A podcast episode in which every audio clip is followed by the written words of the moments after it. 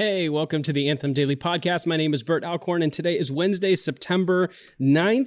Um, we are in short, we are doing a re-release of a bunch of old episodes back from April and May. And that series that we're releasing is called Come Back Stronger. And it's all about how do we embrace the work God wants to do in and through us no matter what the circumstances, but in particular, the circumstances that we find ourselves here in 2020 with racial injustice, with coronavirus, with wildfire after wildfire, with an election season coming up, and so many more things that uh, we have probably forgotten about by now. And so this series, Come Back Stronger, is all about how do we actually embrace the work God wants to do in and through us, embracing this season of chaos, confusion, um, I- embracing our own limitations, either who we are or the limitations placed on us in life, and actually partnering with the Holy Spirit to come out of this stronger, healthier, more thriving, um, and and flourishing as a follower of Jesus. And so, really comes out of this idea of we want to become resilient disciples who are faithful in the face of cultural coercion and who live a vibrant life in the Spirit.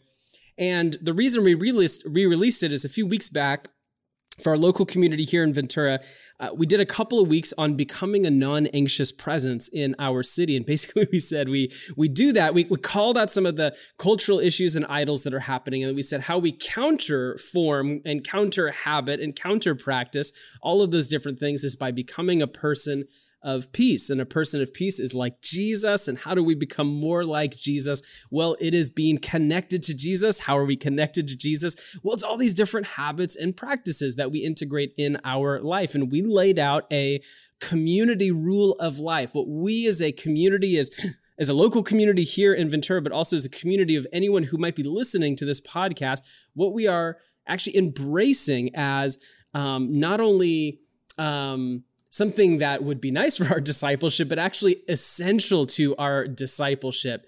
And we talked about how we change, and that starts with saying yes and partnering with the Holy Spirit and embracing and being formed by teaching, living in community, and actually doing something, practice. And so we've been taking each day to re release an episode on a practice that we've done. And so, so far, we've talked about Bible before phone, about parenting your phone, cultivating a gratitude ritual, limiting news, screen time, and escapist behaviors, practicing regular generosity. And today's episode is all about prayer and fasting.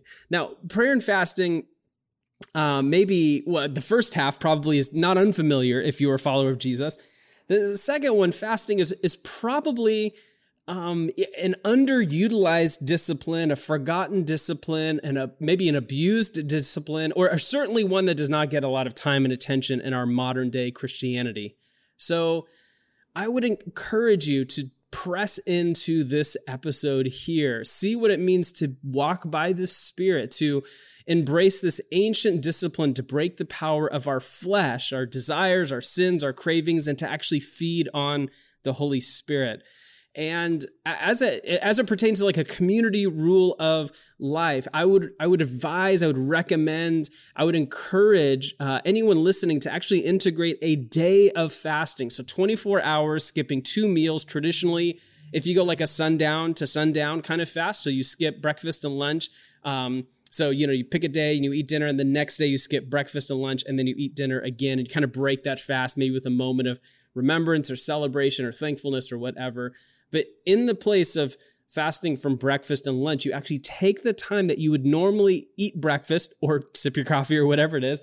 Uh, and devote that to prayer, to take the time that you'd normally eat lunch and actually devote that to prayer. And now more than ever, this is a practice that is, I believe, really crucial and integral to the life of a believer to continue breaking the power of the flesh and feasting on the spirit. And so, whether it's once a week or every other week or once a month, find a rhythm that works for you and actually apply it and, and, live it out. Now, here's what I would recommend. And this is what I would tell our church when we prepare for like all church fasts and that sort of thing is to figure out what's most comfortable for you. What, what it would be easy, what would be actually feel really doable and level up one. So if you say like, oh man, once a month actually, um, that feels, I could totally do that. You know, that seems really easy. I'm going to integrate that. Boom. then maybe level up and, and go like every other week. Like push yourself just a little bit. Uh, and I would really bet most of you uh, accidentally fast a day anyway. I don't know if anyone else kind of, I just sip a cup of coffee, blaze through some work, and I look at my watch and it's 3 p.m. And I'm like, well, it's too late for lunch. I might as well just wait till dinner. A lot of us accidentally fast. And so be intentional with this and pick a, a, rhythm that works for you and maybe level up one um, just to, to, press yourself and to force yourself to be in a place of need um, to hear from the Spirit. And so here is the episode on prayer and fasting.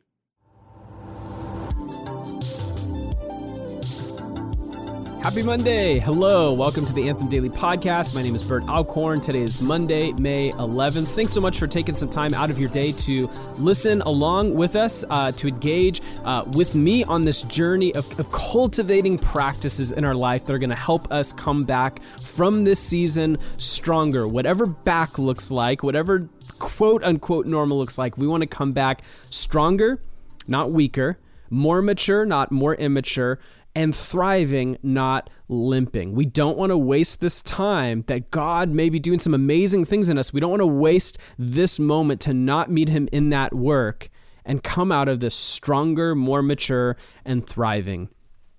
If you are new to the Anthem Daily podcast, we started this, uh, or really, I started it, uh, just an idea that spurred on to say, like, what what if we actually took advantage of the season that we're in to grow, to become more resilient disciples who remain faithful in the face of intense cultural coercion and who live a vibrant life in the Spirit.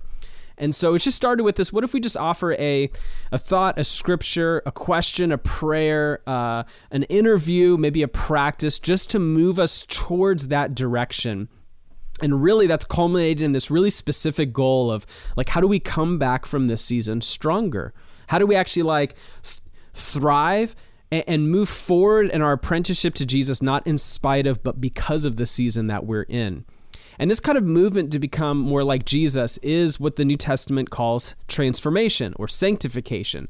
And transformation takes two things it takes participation and intentionality, which means it won't happen without us, participation, and it doesn't happen by accident, intentionality. And so, how we move in that direction is to start by saying yes to God, to the work He wants to do in us and through us, we partner with the Holy Spirit and the change and the work He is already doing in our life. And we embrace this paradigm of change of teaching, community, and practice that we hear and learn new information, are challenged by the scriptures and the worldview from God. We do this and work this out together with other believers and community, and we actually practice. We put into uh, our life actual habits, rhythms, and rules as a sort of trellis to support our apprenticeship to Jesus. And so, where we've been so far, as we're talking about these practices that we're building into our life, or the cultivating a, a, rule of life, if you will, together, to borrow some language from the church fathers. And where we've been before is talking about uh, every day reading the Bible, spending time in the Word before our phone. So, Bible before phone. It's the simple practice of reading a psalm and spending five minutes in silence before God before we open our phone.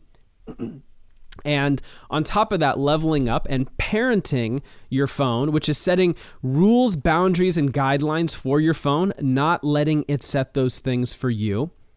We've talked about cultivating a gratitude ritual to combat fear, anxiety, envy, and the desire for more grasping, and to actually cultivate a gratitude ritual in our life talked about limiting news, screen time, and escapist behaviors and not giving in to the Netflix hole or the YouTube hole or the Instagram hole that is our life right now. And we talked about a practice of regular generosity to free ourselves from the grasp of materialism, the hold, the stronghold that materialism has on us, and to meet God, become more like Him, and to meet Him in the work that He's doing in us and through us. Today, one the rule we are talking about, the practice we are talking about is integrating a regular day of prayer and fasting into your life. Now, I'm operating on the assumption that if you follow Jesus, you have a pretty regular prayer life. But throughout the Bible, there is this connection between prayer and fasting. And this practice of fasting seems to be an aid and amplifier to our prayer. It's a way of expressing this whole person hunger to God. And uh, one New Testament scholar, Scot McKnight, he says this about fasting fasting is not only delightful, which, by the way, Oh man. So we've done some all church fasts together over the last couple of years. When I first read that quote, it was before our very first all church fast, which is 14 days uh, of, of prayer and fasting. And I read that quote and I balked at the delightful. Fasting is not only delightful, I said, What? Me not eating is not delightful. It's going to be drudgery, it's going to be suffering and sacrifice and pain. and it was a little bit. But now, having done a few all church fasts and of having integrated a personal rhythm of fasting in my life in a regular and consistent basis, fasting is delightful. It, there is a sweet moment of making myself more available to the work of the Holy Spirit in a regular basis. Cons- a way of expressing a whole person hunger from God when it is so easy in our time and our place to be inoculated to our hunger for God. And he goes on fasting is not only delightful, but it can liberate us at the deepest level and in life transforming ways. Jesus said this in Matthew 4 4. After fasting for 40 days and 40 nights, he combats the temptation of the enemy, the devil. And he says, Man or woman shall not live by bread alone, but by every word that comes from the mouth of God. Meaning, if you follow Jesus, your primary sustenance is not food, it is God Himself. Or to, to use his exact words, the word that comes from the mouth of God. So, we are talking about integrating a regular practice of prayer and fasting in into your life. Not just prayer, not just like a quiet time, not just like prayer with your community group or your church or whatever, but like prayer and fasting together. Now, there's two kind of angles to fasting, and there's a proactive angle and there's a reactive angle. So, I want to start with the proactive angle of fasting. Fasting is an ancient discipline to break the power of the flesh, our desires, sins, cravings, and to feed on the Holy Spirit. This is a conscious, proactive choice to seek the Lord and choose to rely on Him for our sustenance, not ourselves. So we believe we we live in a culture not only of food but of excess and, and luxury and addiction and and, and to what uh, psychologists call the pleasure principle, right? But for many of us, the desires of our body have have a have come to hold like a power over us. In the battle with our flesh, we have become its slave, not our master. And we believe actually something different about how we interact with our body and interact with the flesh. So, to that end, in Galatians chapter 5, starting in verse 16, Paul says, But I say, walk by the Spirit, and you will not gratify the desires of the flesh. So, already, right, we have a back and forth, black and white, yin and yang situation happening here. For the desires of the flesh are against the Spirit and the desires of the Spirit are against the flesh. For these are opposed to each other to keep you from doing the things you want to do. But if you are led by the Spirit, you are not under the law. Now, the works of the flesh are evident sexual immorality, impurity, sensuality, idolatry, sorcery, enmity, strife, jealousy, fits of anger, rivalries, dissensions, divisions, envy, drunkenness, orgies, and things like these. I warn you, as I warned you before, that those who do such things will not inherit the kingdom of God. But the fruit of the Spirit is love, joy, peace, patience, kindness, goodness, faithfulness, gentleness, self control, and against such things there's no law. And those who belong to Christ Jesus have crucified the flesh with its passions and desires. If we live by the Spirit, let us keep in step with the Spirit.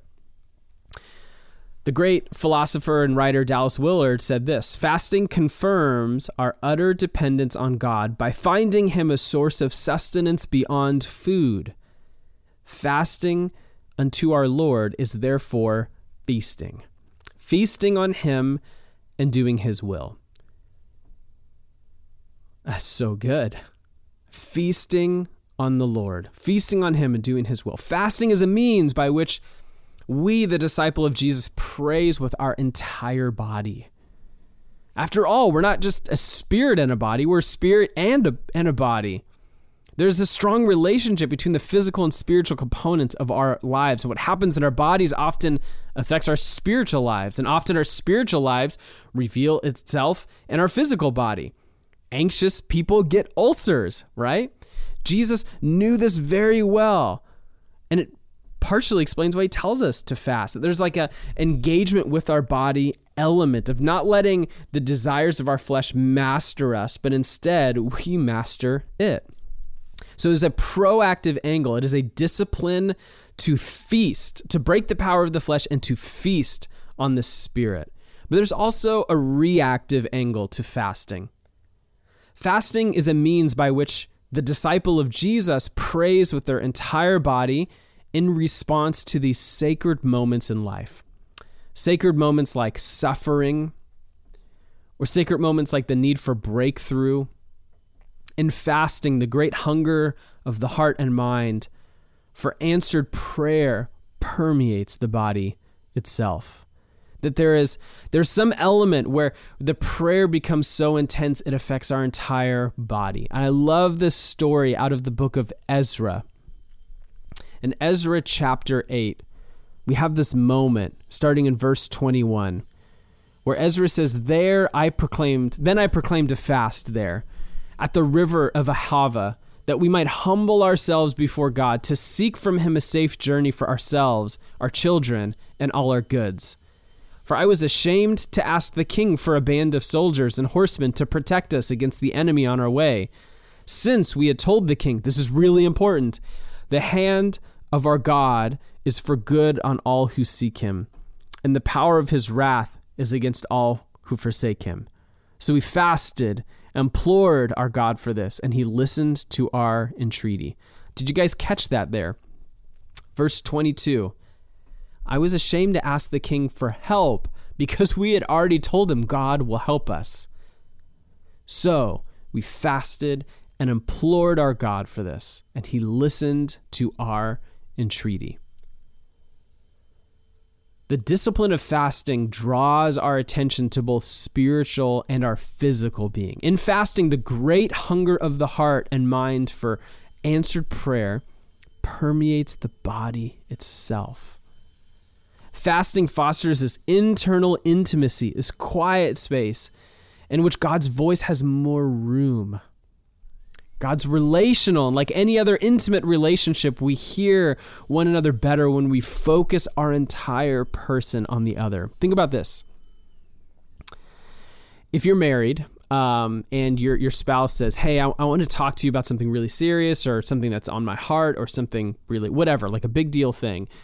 And you say okay and you sit on the couch and the whole time your spouse is talking you're on your phone you're responding to text messages like we'd look at that and go like you are a jerk. Like pay attention. Focus your whole self on this person.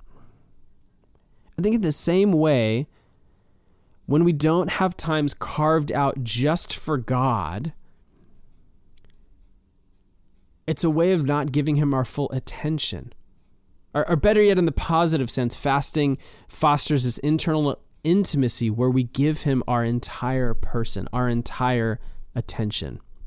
So, fasting is not a hunger strike, but it's a way of expressing to God our hunger for Him to move in our life.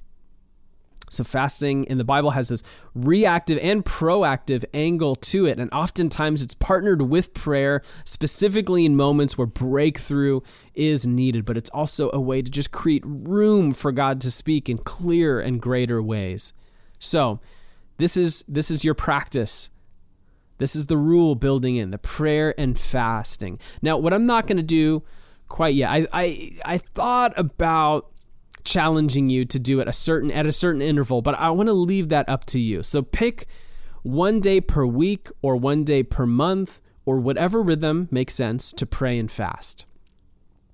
So, I'm going to use the example of one day per week, but once again, use pick a rhythm that works for you. But I would recommend once a week, once a day, every other week, something like that. Something frequent enough for it to actually become a rhythm and a habit. If you do it, say, I'm going to do it one day, once a year, that's not actually a habit. So do one day a week, one day every other week, or one day a month, or something like that.